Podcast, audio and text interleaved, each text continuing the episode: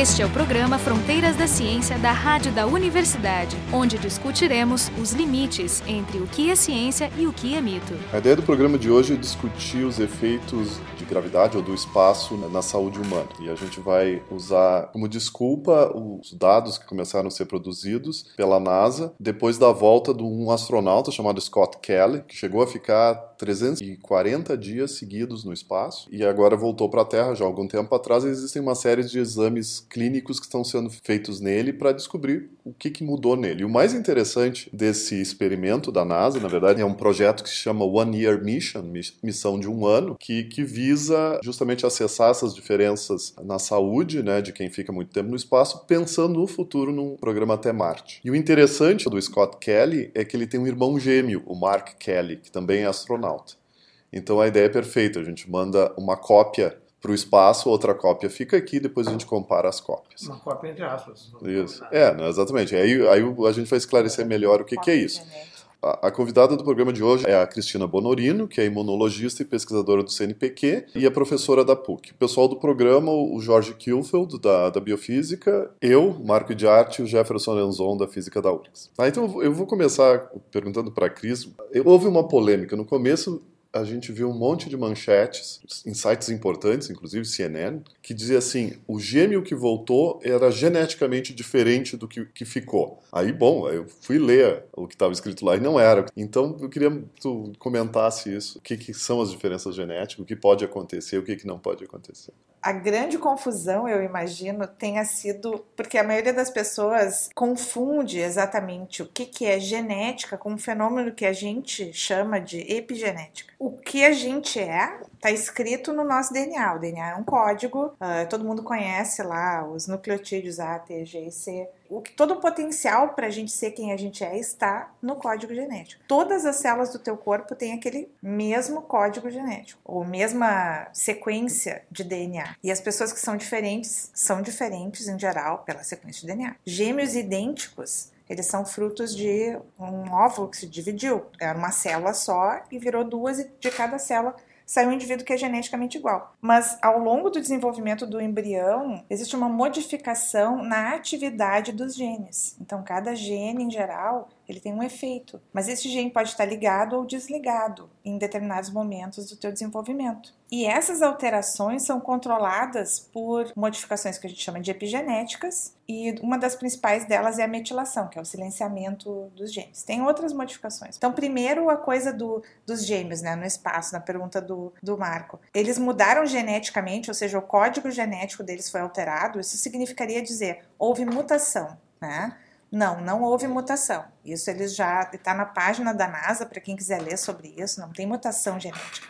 Mas vários aspectos foram analisados nesses gêmeos. Então, foi analisado, por exemplo, a microbiota deles, a resposta imune para a vacina da gripe. E uma das coisas que foi analisada é o padrão epigenético. Então, o que, que essa epigenética faz? Eu li uma vez um negócio que eu achei lindo que o cara falou: se, se a música né, tá escrita assim, a partitura está escrita, é o código genético a epigenética é aquela assinatura dos tempos, né? Que diz alegro, adágio, é, pianíssimo. A execução, exatamente. Então, se o gene está ligado, se está desligado, se está forte, se está fraco, se está sendo muito. Então, isso, essa alteração de atividade, ela é muito usada durante o desenvolvimento do embrião e no próprio indivíduo adulto. Por exemplo, uma célula do teu corpo, um neurônio, uma célula da pele, tem os mesmos genes, o mesmo DNA. Mas o que é diferente entre uma célula da pele e uma célula, um neurônio? é a atividade de determinados genes. Então, isso é controlado por programas que a gente não compreende ainda exatamente como eles se dão. Então, o que pode acontecer é tu passar adiante o teu código genético, isso que, tu passa. que está ali congelado desde o início, uhum. mutações, e tu passa também o estado do sistema. Então, tá? isso, isso seria epigenética. Então, Existe evidência de que tu tem transmissão de modificações epigenéticas? Sim. Essa evidência é excelente? Podemos discutir, tá? Algumas delas são bem interessantes. Outras são correlações, né? Que a gente sabe que a correlação. Tá, é... Mas a pergunta é: o tamanho do pescoço da girafa é epigenético ou não? Ou seja, o Lamarck se salva uh, ou não se salva? Tu tem o DNA, tu tem a tua sequência A, T, G, C. e aquilo ali determina, vai determinar ultimamente uma proteína, né? E essa proteína tem uma função ou várias funções no teu corpo. Tu pode estar tá expressando essa proteína ou não em determinados momentos, né? Então, o que que acontece? Em determinadas sequências do DNA, que são importantes para tu, o gene ser, ser ativo ou não, tu pode induzir uma modificação, a mais conhecida delas é a metilação. Então, quando tu introduz um grupo que é metila numa região, em geral entre G e C, ou C e G mais especificamente, ali tu tem uma alteração do padrão de transcrição. Então, tu pode ter várias metilações, isso significa que cada vez o gene fica mais quietinho, ele não se expressa. Então, aquela proteína pode ser expressada bem pouquinho, nada. Mas a diferença é que essa é, a diferença é ser uma mutação. É uma caso, modificação. É uma mutação que seria somática, ela é causada por um fator mais ou menos aleatório que Isso. pode ou não ser passado para a geração seguinte Isso. se estiver numa célula germinativa. Germinativa, ah, se estiver numa célula de pele ou não. Isso. Mas a epigenética é uma modificação que tu pode fazer que não necessariamente é herdável, que não opera na forma de mutação, é uma regulação adicional. E pode ser reversível. É, eu acho a epigenética um termo um pouco excessivo, assim, porque é uma regulação mais fina. Já existe a regulação gênica, a promotores e indutores ah. e, e, repressores gênicos, ah. que é uma modulação bioquímica do que vai ou não vai ser expresso. Ah. A epigenética é só um passo além disso, mas não muito mas além. Né? Eu não entendi ainda o exemplo da metilação. Então, a metilação acontece aonde e por quê? Ela acontece em todas as células? Então, a metilação e a regulação da expressão dos genes acontece por programas que a gente ainda não compreende exatamente como, em resposta, às vezes, a, digamos assim, estímulos externos, por exemplo, frio. Isso é muito comum. O exemplo mais, assim, bem estudado, eu acho que é a regulação do clima frio em alguns genes que regulam como florescem algumas plantas, por exemplo. Sim, mas né? isso é uma resposta do meu corpo, ou do corpo isso. de uma planta, para o que está acontecendo. Para o que está acontecendo. Então, isso serve para eu isso. viver o dia a dia. Mas Exatamente. Por que, que essas modific... coisas certas na hora certa. Por que, então, que essas modificações ocorreriam nos gametas? Que deveriam estar quietinhos lá até serem usados. Então, isso a gente não sabe exatamente. Não sabe. E, e, a gente não sabe exatamente se a metilação, se é assim que ela é herdada. Então, vou te dar um exemplo. Por exemplo, tu tem toda uma série de proteínas que é herdada de maneira materna no óvulo, que, por exemplo, no DNA do espermatozoide vem só o DNA do espermatozoide. A contribuição proteica é muito pequena.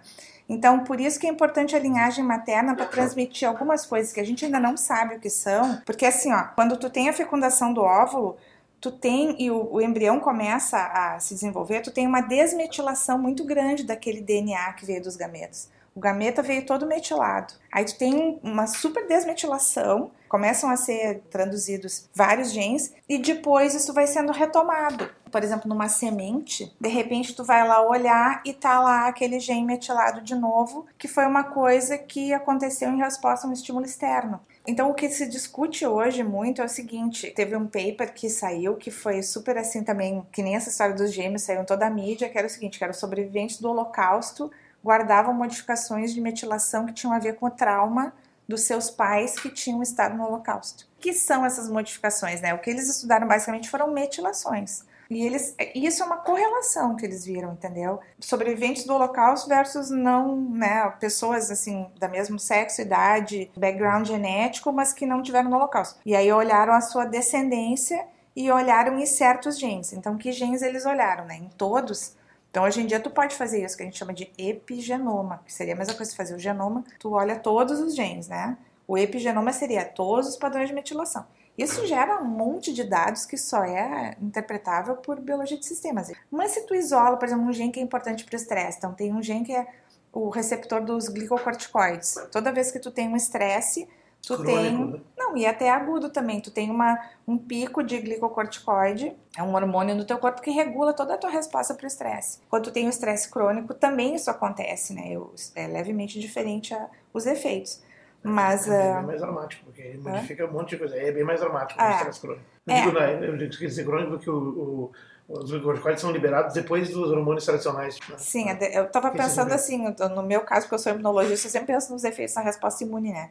Que é, o glicocorticoide, ele baixa a tua resposta imune momentaneamente porque tu tem que dirigir a tua energia para, por exemplo, eu preciso correr do leão, entendeu? O leão vai me pegar porque eu sou o jantar. Então, assim, esse é um estresse agudo. O estresse crônico é aquele assim, todo dia que eu vou trabalhar tem lá um leão olhando para mim, a fim de me, né? É o chefe, exatamente. E aí as, as implicações de tu baixar a tua resposta imune cronicamente, assim, né? Isso é o Mas, mas eu digo assim, é complicado porque estresse na Síria, estresse no local. Sim, é tudo estresse, mas o que, que é exatamente esse trauma? É, por exemplo, no caso do, dos gêmeos, né? Eles olharam assim, tá, tem diferenças, por exemplo, na metilação do ou no tamanho dos telômeros, né? E aí eles disseram assim, tá, mas pode ser porque o gêmeo que ficou no espaço estava exercitando direto, ele só fazia exercício todos os dias e comia uma dieta restrita. Mas eles não, então, não, fizeram uma comparação, eu pensei, porque a primeira coisa que eu faria era botar o outro gêmeo da Terra no mesmo tipo de dieta, no mesmo tipo de dia a dia, né? Eles são, eu acho que é... o experimento. Não, mas é, obviamente eles anteciparam. Foi planejado. Não, eu acho que ele foi planejado, mas eu acho que não para eles terem dito, né, no próprio site da NASA, pode ter sido diferença na dieta. Alguma coisa não foi igual, entendeu? É. Até eu queria dizer que esse projeto deles, eles visam olhar essa, os efeitos da gravidade, os efeitos do confinamento, porque tu não tem como separar uma coisa da outra, o que eles chamam de a influência dos ambientes hostis. No caso, o ambiente hostil que eles estavam olhando, estava olhando lá também no, no, site da NASA, o ambiente hostil não é o, exatamente a nave, mas a possibilidade de que na, na, falta de gravidade tu ligue alguns bacilos no teu corpo que estão dormentes. É, e tu começa a ter doença. envolve inclusive a oxigenação que é, que é, que é reduzida também nessas condições, não é mesmo e a radiação, e a radiação. A, a, genética fala de coisas, de mudanças que são herdáveis porque mexe na sequência do código genético. A epigenética fala de coisas também, modificações herdáveis que não mexem na sequência. Porque o material genético é tão extenso que ele precisa ser empacotado. E é aí que entra as dificuldades. Para tu enrolar aquilo sem novelar e tu Isso. perder o acesso, tu usa umas bolinhas, umas proteínas grandes lá para né, de de suporte. E essas bolinhas, isso, né? e essas e bolinhas é... também podem ser modificadas. Pode as, ser modificadas. A é. epigenética inclui, eu não falei isso, mas inclui as modificações nas estonas. Né? Então, uhum. se a estona tiver modificada, isso é o que se analisa. Quando se fala em, em epigenética, hoje em dia tu olha assim, metilação em determinados genes. Tudo que mexe com o jeito de enrolar. A estona é o carretel aquele. É o carretel é. onde o DNA está enrolado, né? E se tu modifica a estona, é como o Jorge falou, tu pode deixar um pedaço do DNA mais aberto, mais acessível é. ou menos acessível. Tu muda o perfil da expressão genética. Agora, o que é interessante, por exemplo, tem várias coisas que não mudaram né, no espaço. Então, por exemplo, a microbiota deles mudou, as bactérias do intestino. Uhum a resposta imune não mudou. A resposta imune não é, mudou, né? É bem legal isso. Assim, e aquilo que eles disseram que os, que os cromossomos ficaram mais elongados. Então, o que quer dizer isso? Não, dos, dos telômeros. Entendi quando eu li que, os, que, que, o cromossomo tinha ficado elongado, é que ele tinha sido esticado como um todo. Não, não é isso. Imagina assim, é, o cromossomo é tipo o novelinho de lã, assim, aquele novelinho do tricô. E se tu pegar as pontinhas do novelo, aquela parte arredondadinha no final, né? Aquilo ali, em geral, tem um pedacinho que é o que a gente chama telômero, ou seja, o final dele, né? Que ali tem uma sequência que, à medida que a célula se divide, ela vai encurtando. É o nosso relógio de vida, né? Exatamente. É, é um contador de tempo. Contador de tempo. Então a célula pode ter um certo desgaste telomérico até o momento, é, não consegue se dividir mais. Que isso é uma coisa importante para nós para não permitir que uma célula fique renegada e resolve dar para sempre. Que é o que, é as células de câncer fazem. Exatamente. Então, no, nos, nos tumores, uma coisa muito importante é a ativação de uma enzima que chama telomerase, que coloca de volta os telômeros, entendeu? Uhum. E aí o tumor fica sempre se Não é a única forma de fazer uma célula se reproduzir para sempre. Não. Quando tu tem um tumor, em geral, tu tem múltiplos mecanismos garantindo que isso vai acontecer. Porque o tumor nunca é uma massa clonal de células, ele é meio que massas, assim, populações, sabe, inúmeras, exatamente tem um mecanismo tem alguns mecanismos, outra tem outros, né? de vez em quando vira um alien, assim, vira uma coisa que um conversa ajuda o Ou seja, é um complô para acabar com o cara. É. Isso, é exatamente. Mas vamos voltar para os é, astronautas. Os aí. astronautas lá. Então, o que, que aconteceu? Eles viram que os telômeros do cara que ficou no espaço ficaram levemente mais compridos. E aí eles, opa, né? Isso aí é interessante. É, mas quando ele voltou, agora depois os caras foram medir, tá normal. Isso é interessante. Será que é o efeito do espaço? Será que é o efeito da dieta? Será que é o efeito do exercício? Alguma... Eles estão tentando ver as variáveis. Do, do aumento foi feito no local, no espaço mesmo? Não, eles fizeram as duas coisas. Eles, ah. eles tinham amostras que foram feitas lá durante, uhum. porque tinha. No tempo que tirava a amostra do cara aqui, tirava a amostra do cara no espaço. Tá. Ele ia guardando. Uhum. É que algumas coisas não dá para congelar. Então, mas, o que, por exemplo, a amostra de agora é depois que ele voltou. É, mas tu pode fixar isso, vai dar uma amostra ver, não, não vai diminuir ou aumentar. Isso foi feito. Não, isso foi feito. Então, a é análise é, é muito difícil que... de fazer, existe exige máquinas muito complicadas ou poderia ser feito no espaço? Não, tem várias coisas que podem ser feitas no espaço. Eu imagino que a NASA tá com tecnologias que a gente. É, mas não- assim, no espaço de tem uma diferença bolsa, importante, assim. duas importantes. Ah. Uma é a, a microgravidade, a ausência quase de E a gravidade, e a outra é segunda é o ambiente radioativo. Ah, Que não é verdade. pouca coisa. E, e esse é Ah. o tipo da coisa que Ah. pode ser uma coisa defensiva, ou seja, ele, ele, ele expressou uma versão aumentada para sobreviver enquanto está sob aquela. Pois é, né? radiação, Isso não eu sei. não sei como é que eles controlaram para isso. Eles não dão todos os detalhes. Eles vão publicar esses dados, né? Os dados completos Ah, ainda não, não foram publicados. publicados. não Ah, está tudo é, publicado. Eu realmente não achei. Eu tava É. Não, tem assim algumas, algumas informações no site da NASA. E é legal porque tem assim quem eh, qual universidade fez qual análise né, das amostras. Então tá mostrando ali fulano da Stanford, fulano da Harvard, fulano não sei o quê. Deve ser complicado, porque Ah. o anúncio foi de janeiro ainda, já, né? Ah. Diz que o total de mudança na expressão genética foi de 7%, que não é considerado um valor muito alto. Não é considerado. Um valor. cara E estressado mudou, varia mudou mais. isso, mudou o padrão de metilação. Né? Uhum. Isso foi a, a principal mudança que eles viram, assim, então alterações epigenéticas, que daí que deu o estresse esse que, o Que pessoal saiu na falou. mídia. Pá, eles são geneticamente diferentes e tal. Então essa é a diferença de ser geneticamente diferente significa que o teu DNA ficou diferente, teve mutação, né? E epigeneticamente, não, isso, isso acontece ao longo da tua vida. Mas se mudou a metilação, significa que tem marcadores, tem proteínas diferentes no corpo dessas duas pessoas. Pelo menos temporariamente. E se né? sabe o que, que É. são? as- Eu acho que isso, eles não divulgaram ainda, mas isso eles devem certamente, né, vamos mostrar toda a Uhum. lista, assim. Aqui vale um- uma observação interessante que é também comentar sobre o que, que significa ser gêmeos aqui. Tem os bivitelinos e os univitelinos. isso. Os univitelinos eles são chamados gêmeos idênticos. Eles têm o mesmíssimo código genético, mas lá, os corpos deles foram desenvolvidos em separado. Então, Sim. eles não têm as mesmas células nos mesmos lugares, não são cópias xerox. São, Sim. né? Ah, Dois irmãos gêmeos criados totalmente idênticos, mesmo botando a roupinha igual neles, né? eles nunca vão ter a mesma história de vida. É, É. Tipo, eu sempre gosto de dizer para os alunos, né, bota os bebês num berço lá, o bebê que está dormindo mais perto da porta vai ter uma história de vida diferente do que está mais longe, Não, que vai com- escutar menos. com certeza. Alimentação, Então, um arranhão esses- aqui, um acidente lá, Esses são os principais estudos de epigenética, são com gêmeos idênticos, né? Uhum. que é o mais isso- próximo possível. Exatamente, é o mais próximo possível que tu tem de um clone. Enquanto não tiver um né? replicador da, da- da Enterprise. Mas, É, assim, é. então, então, assim, esses estudos são muito importantes. E esses estudos começaram, na verdade, porque se observava essas diferenças. Ou seja, tinha um gêmeo idêntico que desenvolvia câncer ou desenvolvia uma doença genética, muitas vezes. E aí o outro gêmeo ia no médico e dizia, tá, eu também vou desenvolver, então isso é genético. E muitas vezes não desenvolvia. Então, esses estudos começaram para tentar entender quais eram exatamente as grandes mudanças, né, genéticas entre dois gêmeos que teriam que ser geneticamente iguais. E daí veio né, todo o conceito do que a gente chama hoje de epigenética. Então, esses estudos são muito importantes para a gente entender. É como se fosse um véu, assim, sabe? Tem várias camadas da, da compreensão da gente sobre a nossa biologia. E essa é uma camada que a gente está recém explorando. A gente não tem ideia de como esses programas são regulados exatamente. assim, o que já saiu até agora, daria para dizer assim que não, não difere muito do que acontece, por exemplo, com atletas em situações tipo alpinistas, mergulhadores e tal. É, é parecido até, né? Eles fazem uma comparação aqui no artigo da NASA.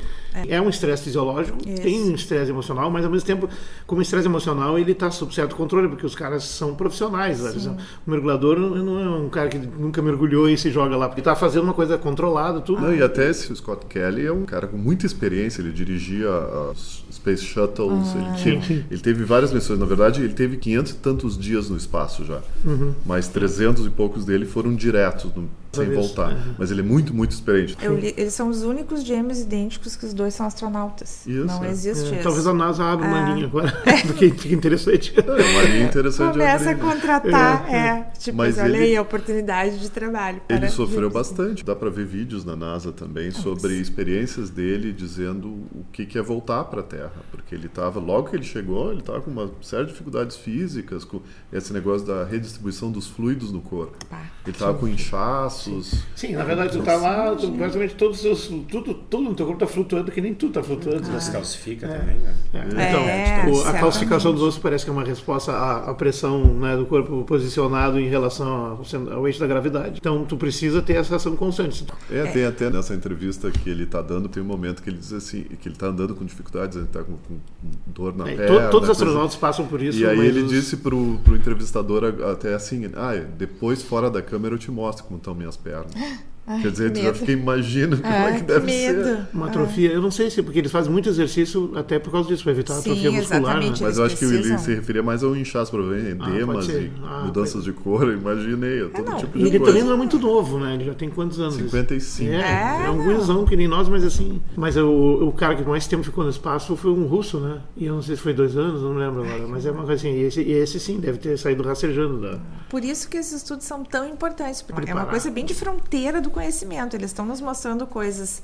sobre o que a gente já sabe, eu acho que sabe, e tá vendo que não sabe, tem um monte de coisa que a gente não sabe, e ainda coisas que a gente não tem a mínima ideia, que é isso, para uma, para uma situação que, que vai, a gente vai passar, eu acho, se a gente não se destruir completamente antes de chegar lá, mas a gente conseguir sobreviver né, a todas as loucuras da humanidade, a gente vai para o espaço como espécie, assim, né? Não Sim, vai ser é, só uma. Nossa vocação, acho que o Sagan que falava na vocação de viver nas estrelas, né? Será que vai acontecer essa vocação? A É, a frase mais famosa é do. Tsiolkovsky, o Konstantin Tsiolkovsky, que é o russo que foi o primeiro cara que pensou ah, todas essas questões. Em 1920, ele falava assim: a Terra é o berço da humanidade, mas nenhum bebê fica para sempre no berço. É, otimista, né? Mas assim, eu não sei se vai dar tempo. Em todo Ah, caso. eu prefiro ser otimista. Uhum. Eu sempre cito vocês quando o pessoal fala daquela coisa do glass half full, copo meio cheio, meio Aham. vazio. Uhum. Meus amigos físicos dizem que ele tá sempre cheio. Né? Então, assim, não. não Com é diferentes nuances.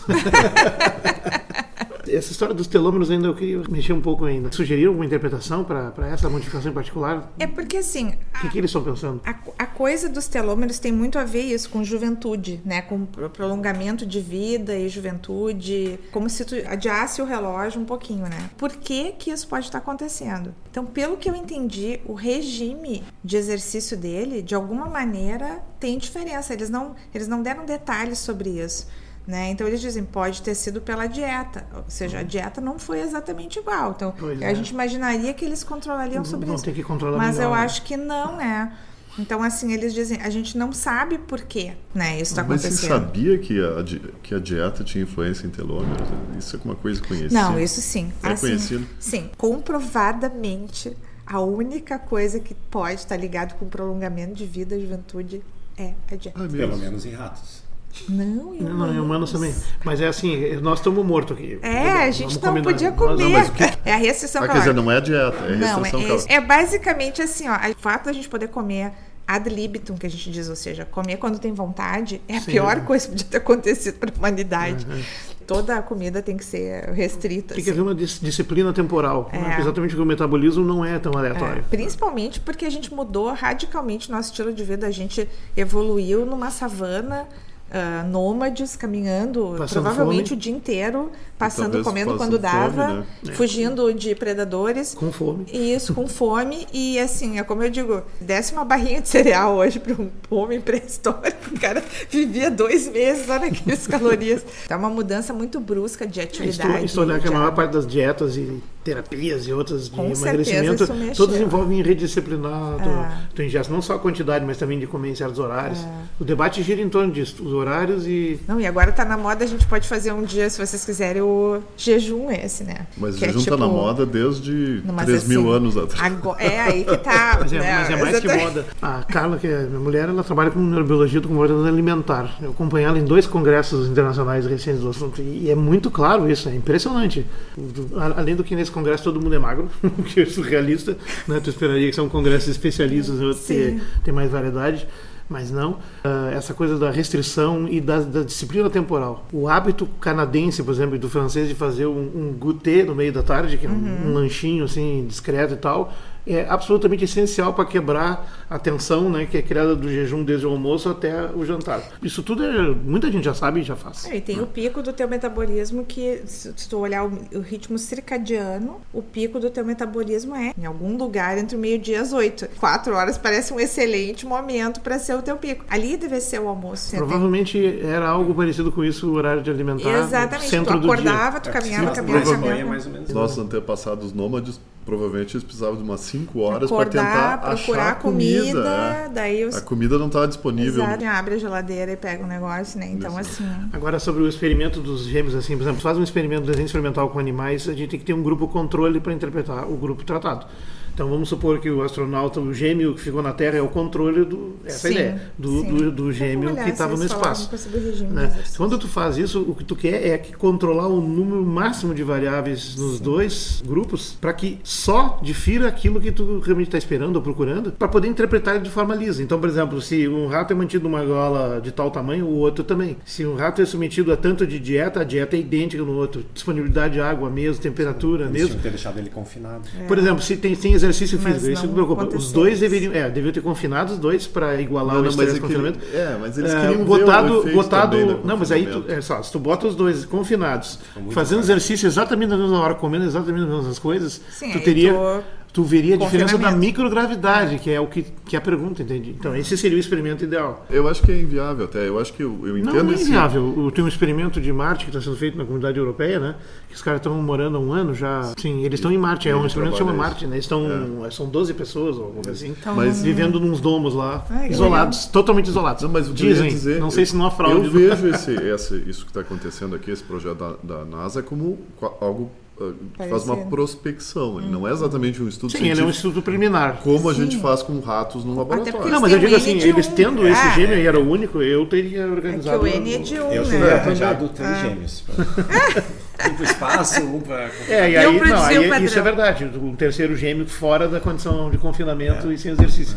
Aí tu tem uma interpretação muito mais. Pô. Tu encontra muito mais coisas. A gente tem que fazer um, tenho que fazer uma proposta para esse pessoal que faz fertilização in vitro, né, para indicar onde estão os trigêmeos, para a gente começar a convencê-los. É, o mapa deles. Que eles viram que o cara que ficou no espaço tinha um perfil mais inflamatório. Isso, né? inflamação. Então, isso aí é uma coisa que também tem que cuidar, né? Se- Então, assim, o que que houve? Mas o que é inflamação? Só dar uma de- definição rapidinha, porque inflamação é uma coisa que todo mundo confunde no, no coloquial. Existe a inflamação aguda e a inflamação crônica.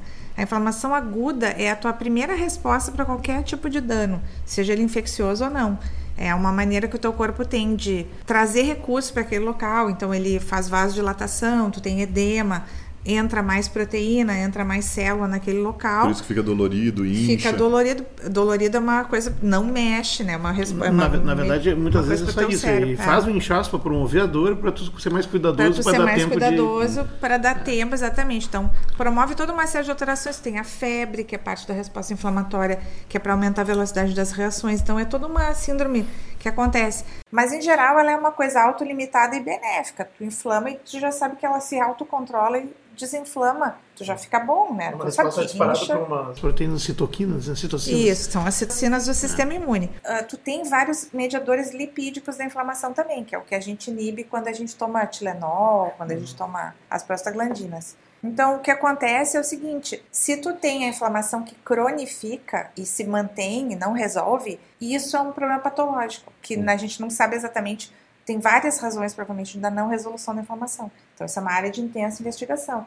Por exemplo, a sepsia, é um pessoal morre de choque séptico, a tua resposta imune inflamatória sai de controle. E no caso da doença cardíaca, que é importante toda essa parte inflamatória para os vasos, né, e o depósito de lipídio nos vasos, que é o problema da aterosclerose, ah, isso parece que eles viram uma diferença, que o cara ficou no espaço ficou mais propenso, digamos assim, a alterações inflamatórias, ateroscleróticas. Eles tentaram explicar por quê. Eles Ou uma sabem. Porque se tu pensar assim, Eles exatamente como tu estava explicando. Porque eu Ah, tava pensando assim, né? Eles disseram que o cara fez um monte de exercício, então ele, o telômero dele, mas ao mesmo tempo ele ficou mais inflamado. Então, porque em geral a gente vê uma ligação entre exercício e diminuição da esclerose, sabe? Não, esse comentário da inflamação eu já tinha ouvido falar na história da medicina do, do espacial lá. Parece que é comum com astronautas eles terem essa propensão a, a inflamar mais. Fico imaginando se a inflamação é uma resposta defensiva a, a danos locais para produzir inchaços, edemas, né? É, de repente é a microgravidade, outros que favorece o cara né, acidentar, danar algum músculo, fazer algum movimento inadequado, produzir algum desses danos. A radiação toda já colabora, quer dizer, é difícil, mas deve ser É, por aí difícil, o caminho. Né? principalmente com o N de 1, mas eu acho Com que de um não dá pra fazer nada. É, tudo, porque mesmo- tudo que veio é informação. Acho que Uhum. tudo vai ser extensamente explorado, né? Mas, Mas é, mesmo essa tua descrição aí do, do- que, que talvez ele se bata mais, não parece ser muito machuque, mas não é. parece mais porque do- lá no espaço ele tem muito pouco. O ambiente é Atividade. tão Por controlado. isso mesmo, bater e- o cotovelo num canto lá deve ser o que mais acontece. Eu imagino eu no espaço, eu ia estar Não, mas é tu, roxo. é tu. Enfim, é. mas é legal, assim, é legal estar aqui falando sobre isso e acompanhar o que vai sair da NASA oficialmente. Acho que e certamente ali no site tem os, o nome dos pesquisadores que estão fazendo cada estudo. Então, quem se interessa por uma outra parte né, do estudo pode seguir os caras né, e pegar um alerta. A NASA é muito boa nisso, né, é, né, na, na, divulgação do que ela está fazendo. É. Bom, então esse foi Maravilha. Fronteiras da Ciência. Hoje a gente discutiu essa, essa diferença observada nesse, né, no gêmeo que foi mandado para o espaço, em comparação ao seu gêmeo que ficou aqui na Terra. E é bom esclarecer que ele não voltou e se transformou num ET Ele não é um ET quando voltou. e a convidada foi a Cristina Bonorino, que é imunologista e pesquisadora do CNPq e professora da PUC. O pessoal do programa, o Jefferson Lenzon e eu, Marco de Arte da Física da URGS e o Jorge Kilfold da Biofísica o programa Fronteiras da Ciência é um projeto do Instituto de Física da URGS.